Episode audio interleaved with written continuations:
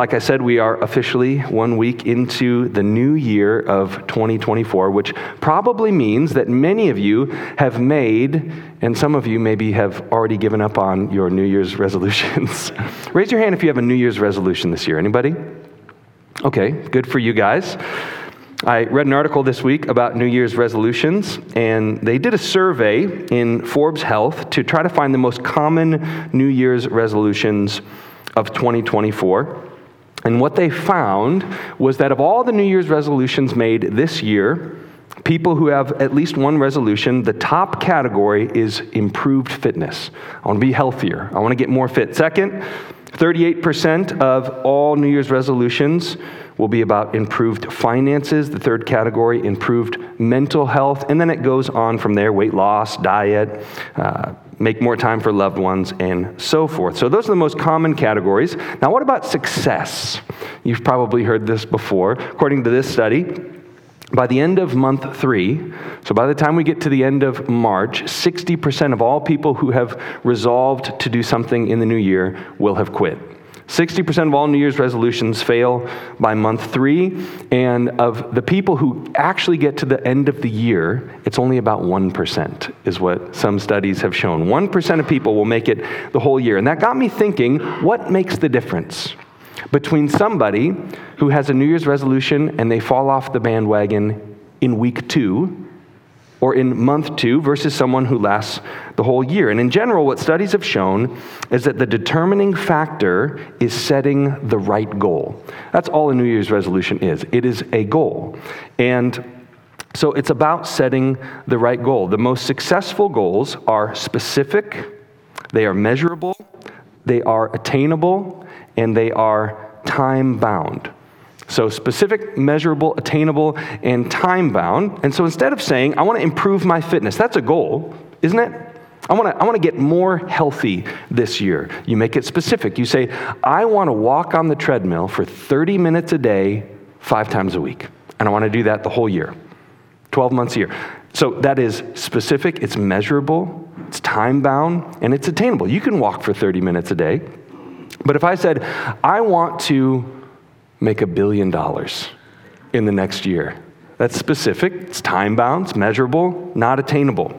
Or if you said, I want to read more this year, that's a goal, but you probably aren't going to do that. Even if you did, you wouldn't know if you accomplished it or not. But if you said, I want to read these five books by the end of May, one book a month, and I'm going to schedule 30 minutes on my calendar to read every single day, that's something that you probably will do. So it's good goal setting that makes the difference. Which got me thinking about this. What is your main goal in life? Do you ever think about that? What is your main goal? Now, all of you guys, you have things that you are chasing after all the time, whether you're conscious of it or not, whether you're being intentional about it or not. There are things that you are pursuing with your time and with your money and with your energy and with your intellect all kinds of desires, all kinds of pursuits in your life. But when you think about all that you are after, if you had to boil it down into one most important overarching goal, what would it be? What is your main goal in life? The Apostle Paul in Philippians 3, he tells us what his is.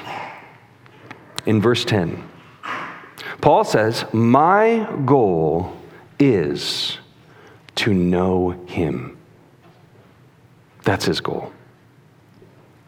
Paul's goal, the purpose of his life, was to know God. And I want to suggest to you that as you think about this next year, and really as you think about the rest of your life, that you make it your life's goal to know God, to know Him. Paul tells us you can know God. Now, that in and of itself is mind blowing. You can know Him. But then what he says is actually fairly obvious. It's fairly self evident. If you can know God, he says, knowing God is the most valuable pursuit in all of life. This is what he says in verse 8. More than that, I also consider everything to be a loss in view of the surpassing value of knowing Christ Jesus, my Lord. Now, this idea of knowing God, it's all over the Bible. So Paul says the most valuable thing you can pursue as a human being is knowing God, but this is actually what God himself says. In the book of Jeremiah, through the prophet Jeremiah, here's what God says in chapter 9, verse 23. This is what the Lord says The wise person should not boast in his wisdom. The strong should not boast in his strength. The wealthy should not boast in his wealth. But the one who boasts should boast in this that he understands and knows me. That is incredible. Now, one of the things that's incredible about what God says here through the prophet Jeremiah is that he lists three very common pursuits for human beings. You see what they are? Strength, wealth, wisdom. Strength, wealth, and wisdom. And do you remember what the top three categories of New Year's resolutions were, according to Forbes? Fitness, finances, mental health. Nothing has changed in thousands of years. This is what people are after strength, wealth, and wisdom. But God says through the prophet Jeremiah listen, you weren't created to be strong, and you're not strong. look at a silverback gorilla. Look at, a, look at an elephant. You're not strong. That's not what you're designed for. Don't worry about being strong. You weren't created to be wealthy. Even if you're in the, the top 0.1% of wealth in the world, you're Elon Musk, you're Bill Gates, God says, I own the universe. I'm in control of you weren't made to be wealthy. That's not what your life is about. You weren't even made to be wise. Wisdom comes from God. The fear of the Lord is the beginning of wisdom. God says what you were made for, what you were created for, is to know God. That is why you exist. So last week I said that I have three goals for us as a church for these two studies, last week and this week, as we look at the spiritual disciplines and knowing God. The first goal is that you would believe that you can know God and you would understand what that means. We talked about this in depth last week that knowing God consists of closeness to God and conformity to Him that we want to walk with him, we want to experience him, we want to have intimate relationship with him, but also we should become like him.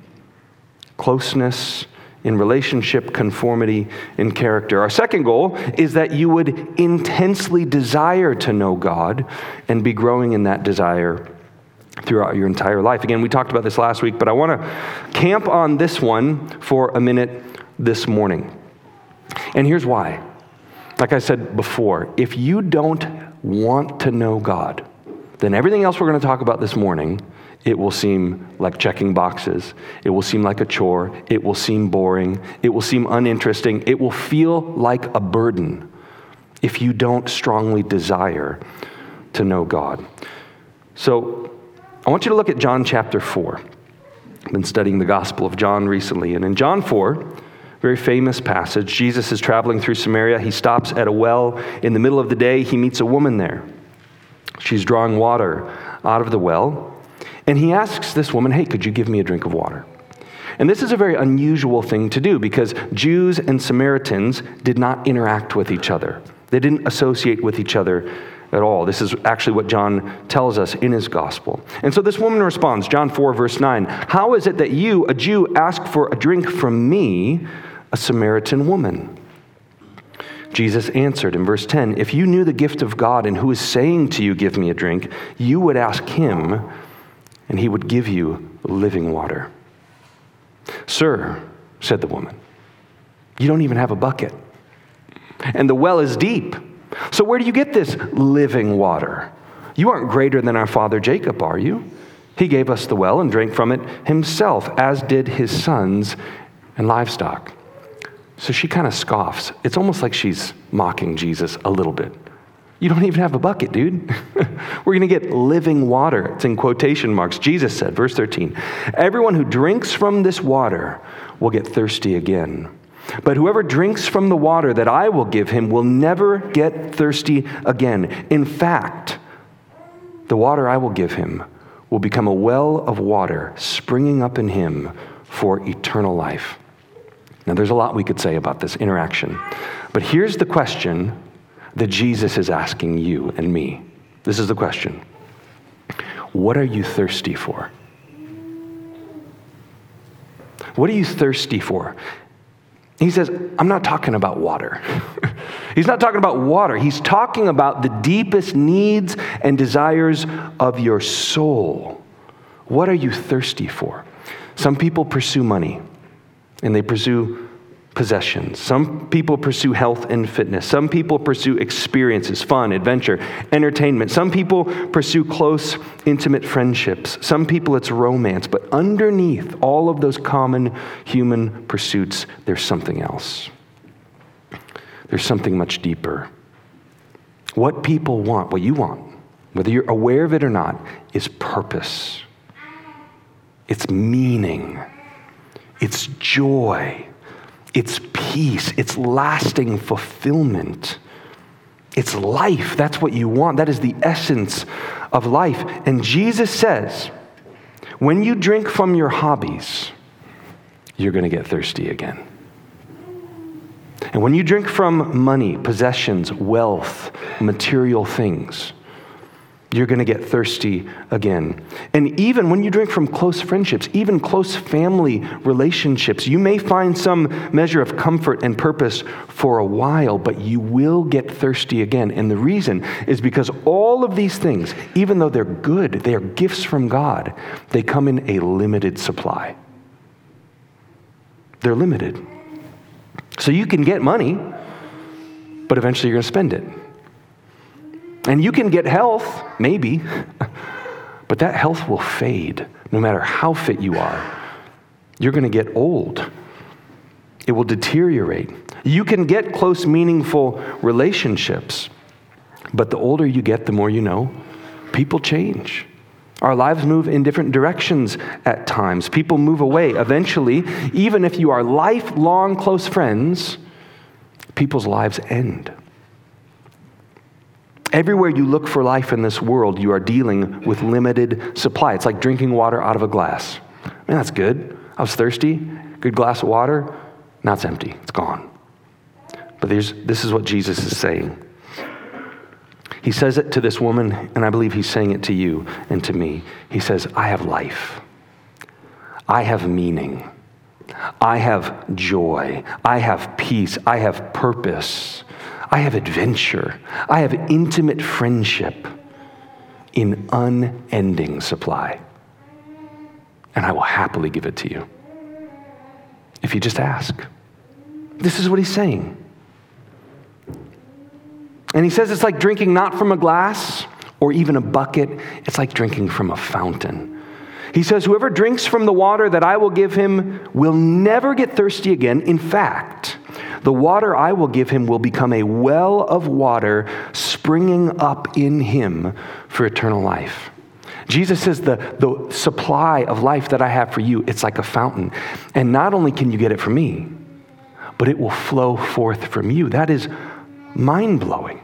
We have a fountain, drinking fountain, down in the basement. And if you go down there and you want to get a drink of water, you press the button, boom, what happens?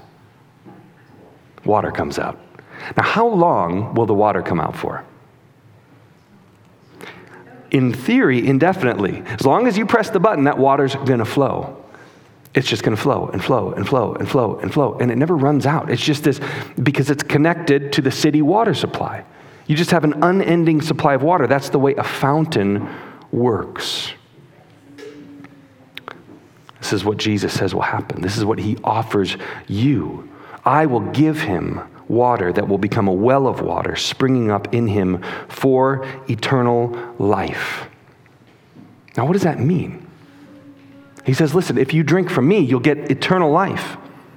What does that mean? Well, it means, among other things, you get God Himself. This is what Jesus says later in John 17. This is eternal life, that they may know you, the only true God, and the one you have sent, Jesus Christ. The psalmist puts it this way in Psalm 37 4. He says, Delight yourself in the Lord. Desire the Lord. Make knowing and experiencing God the aim and the main goal of your life, and what will happen? He will give you the desires of your heart. It's an incredible promise. C.S. Lewis put it this way I love this. He says, The Christian says, creatures are not born with desires unless satisfaction for those desires exists. This is his claim. Now, I give some examples. A baby feels hunger? Well, such thing as food. A duckling wants to swim? Well, there's such a thing as water. Men feel sexual desire? Well, there's such a thing as sex. If I find in myself, then, a desire which no experience in this world can satisfy, the most probable explanation is that I was made for another world. If none of my earthly pleasures satisfy it, that does not prove that the universe is a fraud. Probably earthly pleasures were never meant to satisfy it, but only to arouse it, to suggest the real thing. He's saying the same thing Jesus is saying. He's saying, listen, everything in this world, whether it's water, that's like the most basic example, or it's money, or it's relationships, everything, it will not satisfy you. You will become thirsty again. And what C.S. Lewis is saying is those things weren't meant to satisfy you, they were meant to point you to the source of true satisfaction. He goes on, he says, If that is so, I must take care, on the one hand, never to despise or to be unthankful for these earthly blessings, and on the other, never to mistake them for the something else of which they are only a kind of copy or echo or mirage. I must keep alive in myself the desire for my true country, which I shall not find till after death. I must never let it get snowed under or turned aside. I must make it the main object of life to press on to that country and to help others do the same. Now, he's talking about knowing God forever, about living in the presence of God in paradise in heaven. But the essence of this is knowing God. Knowing God is the treasure of the universe, it is the most valuable, greatest goal you can pursue. And I hope you guys believe that. I hope you learn to cultivate that desire, to fan it into flame. That's our second goal that you would intensely desire to know God more. Because without that desire, what we're going to talk about next, it will seem boring. it will seem very unattractive to you. So, our first two goals they are wonderful, they are lofty, they are glorious, they are good goals. We want to understand that we can know God, we want to desire to know God, but they're not very specific. They're not time bound, they're not measurable. And so, our third goal answers the question how do you do it? How do you do this? How, how do you know God and how do you grow in your desire to know Him more? How do you attain closeness and conformity to Christ? Our third goal is that you would have the necessary tools to know God practically and employ them daily. So, with the rest of our time, we're going to answer the question how can you know God? How do you do it? First, you have to be a Christian. Okay, how can you know God? You must be a Christian. Jesus said, I am the way and the truth and the life. No one comes to the Father except through me. That means no one knows God except through Jesus. Nobody has a relationship with God apart from Jesus. Apart from Christ, you can know God in a sense. You can know Him as your creator. Romans 1 talks about that. Everybody knows God made us, it's obvious. And you can know him as your judge, but you can't know him as your father, which means you can't have a relationship with him because of sin. Because of your sin, God stands as a judge over you and he has to punish you. And so Jesus died to remove your sin from you. The eternal, sinless Son of God was punished on the cross in your place so that you could be forgiven, so that you could be made righteous. And the Bible says anybody who will trust in what Jesus did for them, they'll be born again. They'll be made righteous. They'll be made holy. Your sins are washed away. God gives you His Spirit, and you are adopted as His child. And now you can know Him as your Father and your friend. Instead of His punishment, you can experience His love and kindness. So you have to become a Christian. That's the first step to knowing God. But what about after you trust Christ? After you trust Christ, you don't just automatically know God as well as you're ever going to know Him. Just like those of you who are parents, when your babies are born, okay, now you have a relationship with that child, but it takes a lifetime to know each other, to get to know each other. Your, your, your babies, when they're born, your two year olds, they don't know you as well as they're ever going to know you. My oldest is 11. He doesn't know me as well he's, he's ever going to know me. It takes time and it takes means. And so God has given us means. He has provided us with three means. Now, there's probably more, but three major categories of means for knowing Him, growing in our relationship with Him. Last week we talked about the first, which is to hear His voice. We need to hear His voice. Do that by reading the Word, hearing the Word, studying the Word, meditating on the Word. If you want to know God, you need to know what He's like. You need to know who he is. You need to know what he values. You need to know what he prioritizes. You need to know what he thinks, what he expects. You need to know what his plans are. You need to know what you can expect from him. Now, how are you going to know those things? He has to tell you. how does he tell you? He does it through his word, written down in the Bible. And so, my strong recommendation to you is to hear his voice every day. If you weren't here last week, go back, listen to that sermon. There's some practical suggestions. But make a plan for how and when you're going to read, study, and meditate on God's Word. Next is to have His ear. You need to hear His voice, and you need to have His ear. Relationships go two ways. Okay, so I like to listen to podcasts. And so I, I know a lot about certain people who do podcasts. But that doesn't mean I have a relationship with them. That doesn't mean I really know them. I know a little bit about their mind, their values, the, the way they think. But relationships go two ways. So we listen and we speak. And the way we speak to God is through prayer. Now, we could do a whole sermon series on prayer. We don't have time for that. I want to make three quick points on prayer. First, prayer is a privilege. It is a great privilege. You get to pray. You get to pray. The author of Hebrews in chapter 4, he says that because Jesus died for you, Jesus died for you, and Jesus ascended back into heaven, and Jesus, right now, he sits in the throne room of God serving as your high priest. What that means is he intercedes for you between you and the Father. He's constantly, always reminding the Father, so to speak. God doesn't need reminder. But, but he's, he's showing and constantly conscious of the fact that your sin is taken care of. He says, Father, no, remember, I died for him. I died for her. They're good. They're righteous. They're holy. He intercedes like a high priest. And because of that, the author of Hebrews says, here's what you should do. Hebrews 4:16, therefore, let us approach the throne of grace with boldness so that we may receive mercy and find grace to help us in time of need. You see what he's saying here?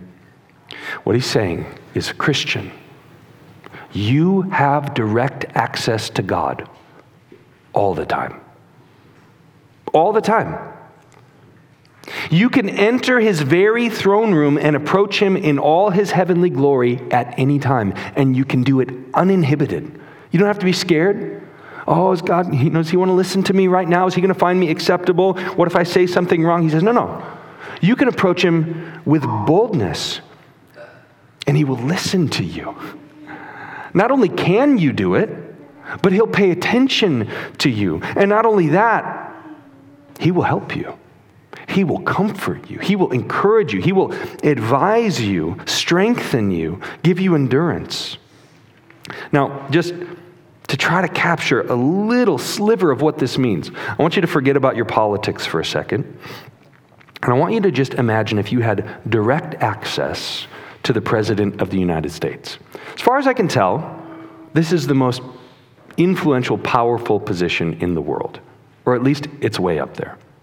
And imagine if you had direct access to the president.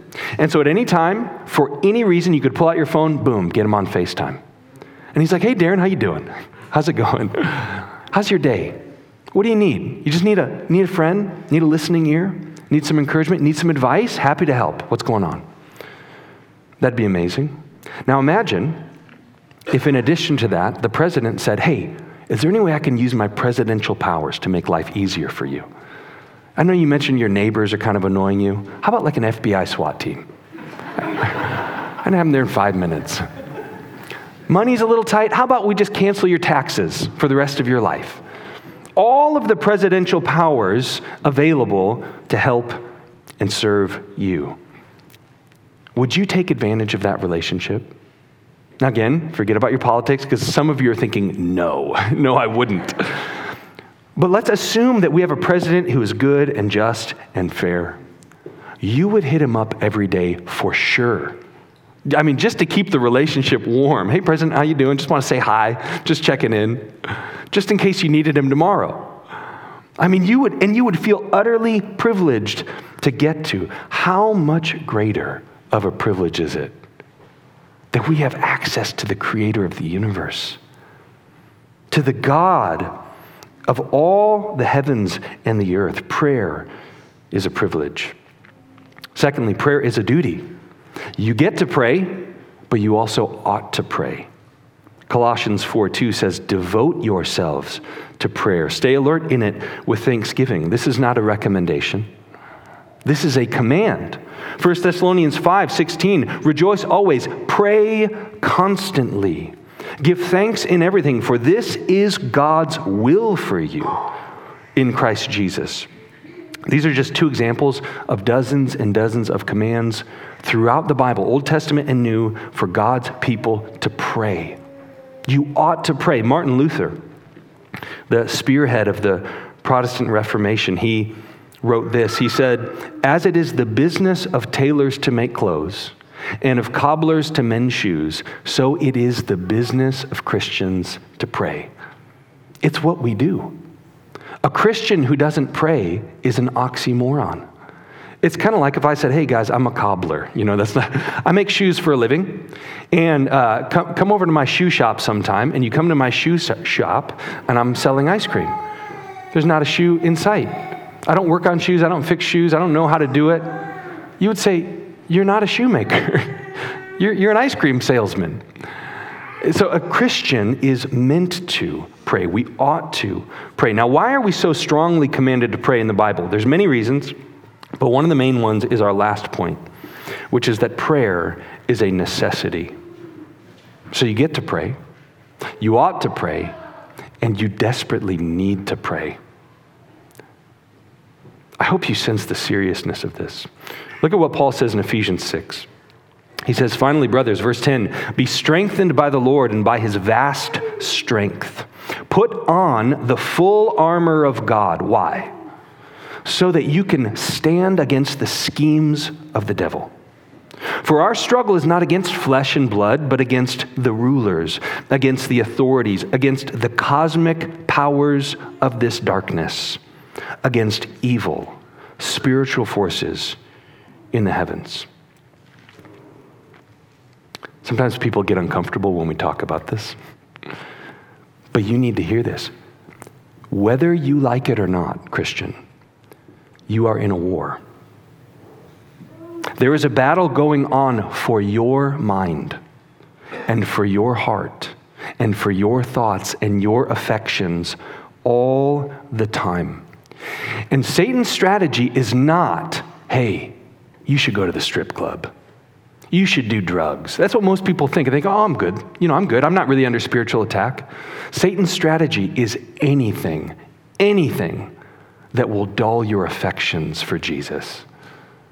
Anything that will distract you from loving Him and wanting to know Him. That's the strategy. There's a battle going on for your mind and your affections, and there's a battle going on in the world for people's souls who don't know Him who aren't born again, who don't have the hope of eternal life. And it's not a battle between Democrats and Republicans. It's not a battle between capitalism and communism. The differences in those philosophies, they are mere outcroppings. They're symptoms of a war between spiritual forces of good and evil. And Paul says, If you're going to fight a spiritual battle, you need the right weapons. You need the right tools. And he goes into this very well known section on the armor of God, which we don't have time to exposit. But at the end of that, the exclamation of it, what does he say? Verse 18 Pray at all times in the Spirit, with every prayer and request, and stay alert with all perseverance and intercession for all the saints. And then he says two more times to pray. Would you pray for me? Pray for my ministry. Samuel Chadwick wrote this The one concern of the devil is to keep Christians from praying. He fears nothing from prayerless studies, prayerless work, and prayerless religion. He laughs at our toil, mocks at our wisdom, but trembles when we pray.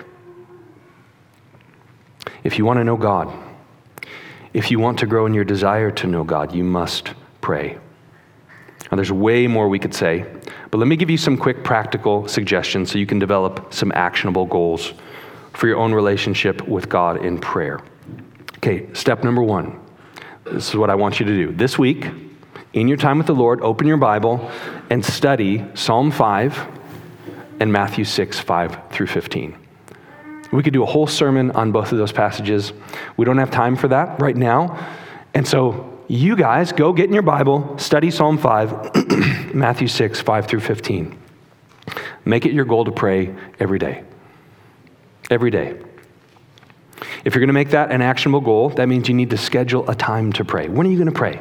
Figure it out, write it down, put it in your calendar. Pick a quiet, secluded place to pray. This is not my recommendation, this is Jesus' recommendation. Pray in secret, that's what he says.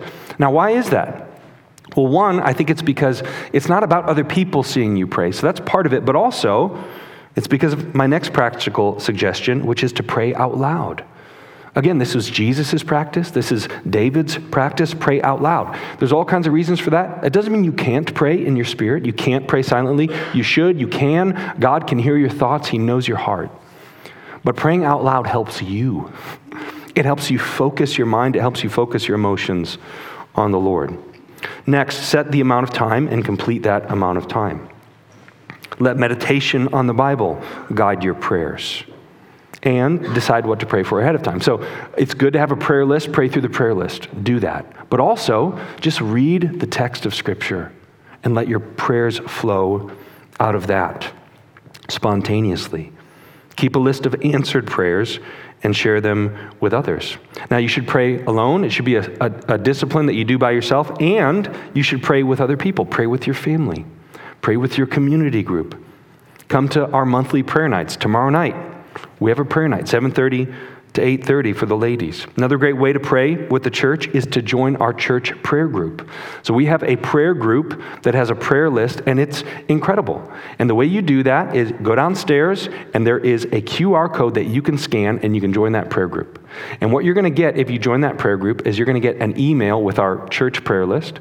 And one of the ways you can participate is just get the email. And you can just pray. You can just be aware of what's going on and you can pray. The other thing you can do in that group is you can submit prayer requests.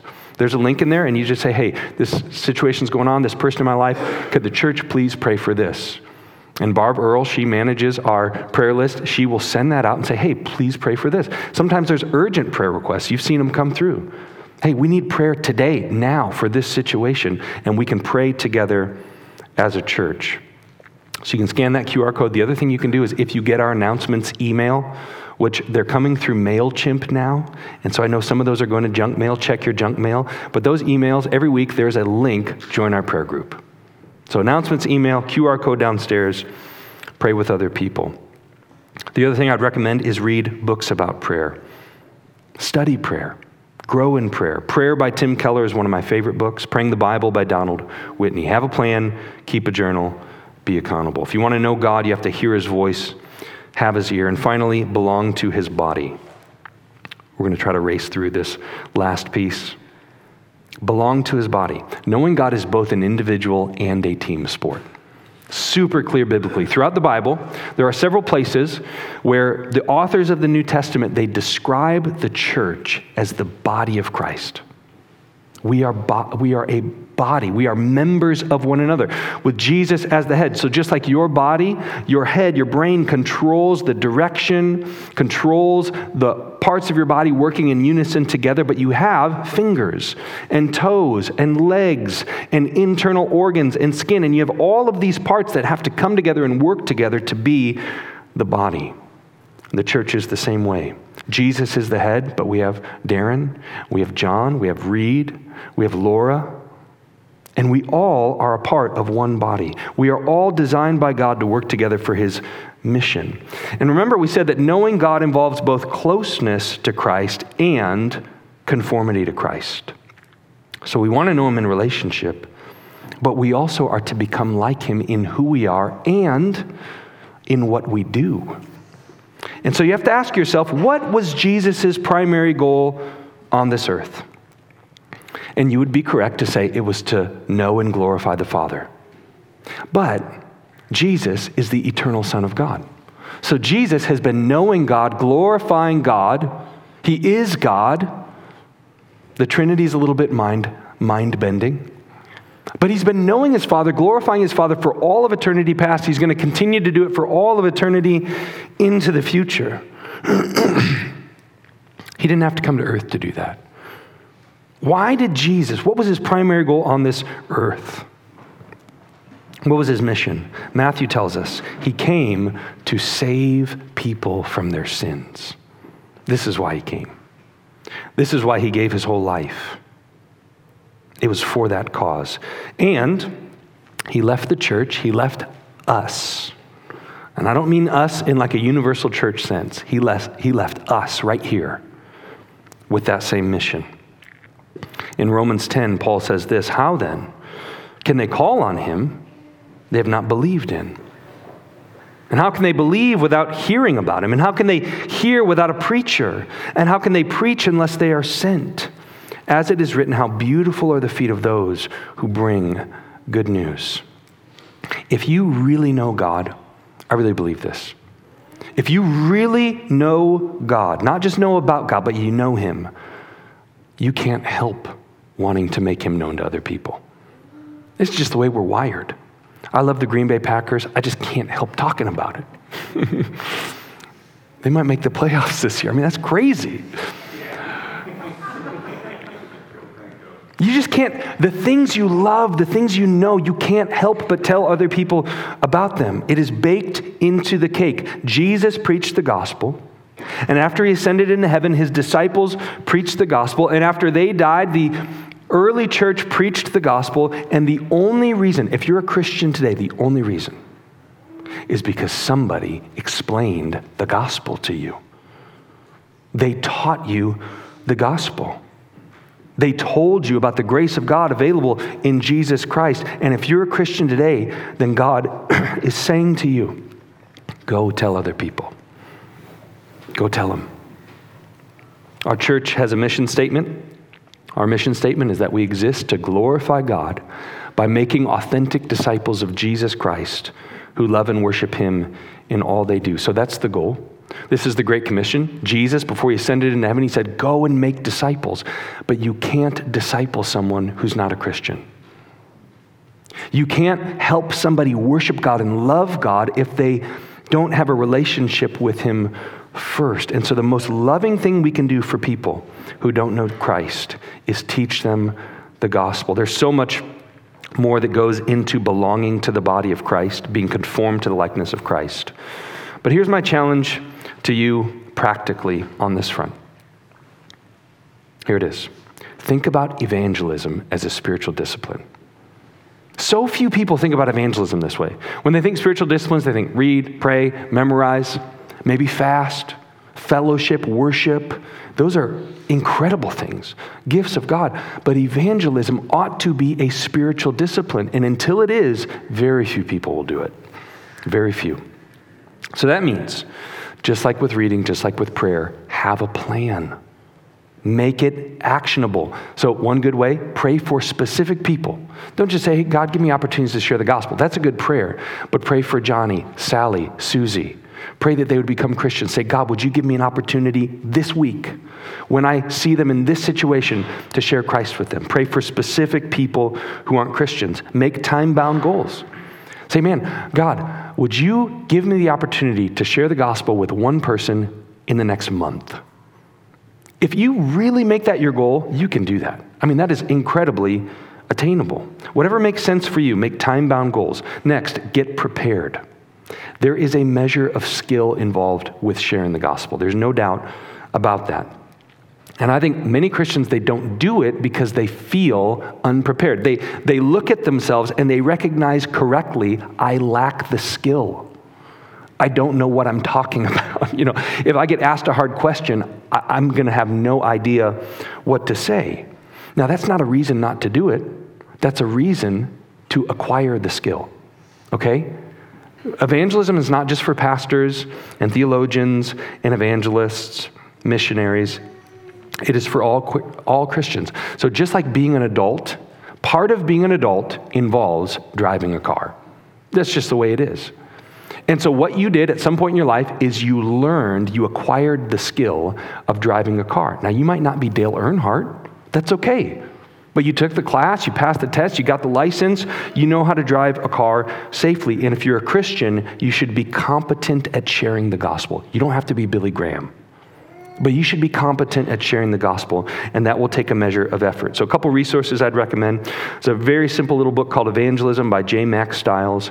And then there's, uh, it's also a little book, a little bit more academic, but incredible resource called Evangelism and the Sovereignty of God by J.I. Packer. And there's probably a thousand other resources that are just as good as those that you guys could find. One other thing I would say beyond that is find someone you know is competent at sharing the gospel and ask them to train you. Just say, hey, because you're going to have all kinds of specific questions about specific relationships and scenarios, and just say, what would you say to this? How would you get into a conversation with a person in this scenario? How do you navigate trying to share the gospel with your coworkers? I don't get paid to evangelize my coworkers. How do you do that? Find someone with experience and ask them to train you. If you don't know anyone, ask me. And I mean that. If you want to learn how to share the gospel, ask me. I will sit down with you and I'll teach you. Next, and lastly, get good at invitation. The gospel is an invitation into a relationship with God. But for so many people, knowing God starts just with an invitation to church. Hey, would you come to church with me and my family? Or to Bible study? Or to just a community group hangout? Hey, we're having a Super Bowl party. Why don't you guys come over? Making chicken wings, pizza. It's going to be awesome. Or even just dinner with your family. Hey, we're throwing some steaks on the grill later. Or in this economy, we're throwing burgers on the grill. That's what we're got to take a loan out to buy steak. Just have, have your neighbors over for dinner. And even if you're terrified of trying to explain the gospel to somebody right now, it's not that scary just to invite somebody to coffee or invite somebody to come to board game night or something like that. And I would say inviting people into the life of the church in some way, it's not a small thing. People think, oh, well, that's not, that's nothing. It's a big, big, big thing. Learn to invite people into the life of the church. And if you're new at sharing the gospel, you're uncomfortable, Get them to church. They're going to hear the gospel here. And then over time, you can grow, you can, you can get better and more comfortable at actually having the conversation yourself. So if you want to know God, you have to be about his business. And a big part of that is saving people through the death of his son. Let's pray. Father, thank you for these means that you have provided that we can know you. And, and God, I thank you that it's not primarily a duty. God, you, you have work that you're doing, and um, it's a great privilege to be involved in that. God, you don't need us to save people. We get to come along for the ride. We get to be a part of watching somebody pass from death to life and watching their heart be transformed and watching their life get turned upside down as their values change and their thinking changes. That is a joy. So, God, I pray that you just help us. Help us to grow in our desire for you so that reading our Bible, praying, sharing the gospel, worshiping with the body of Christ, it becomes a joy.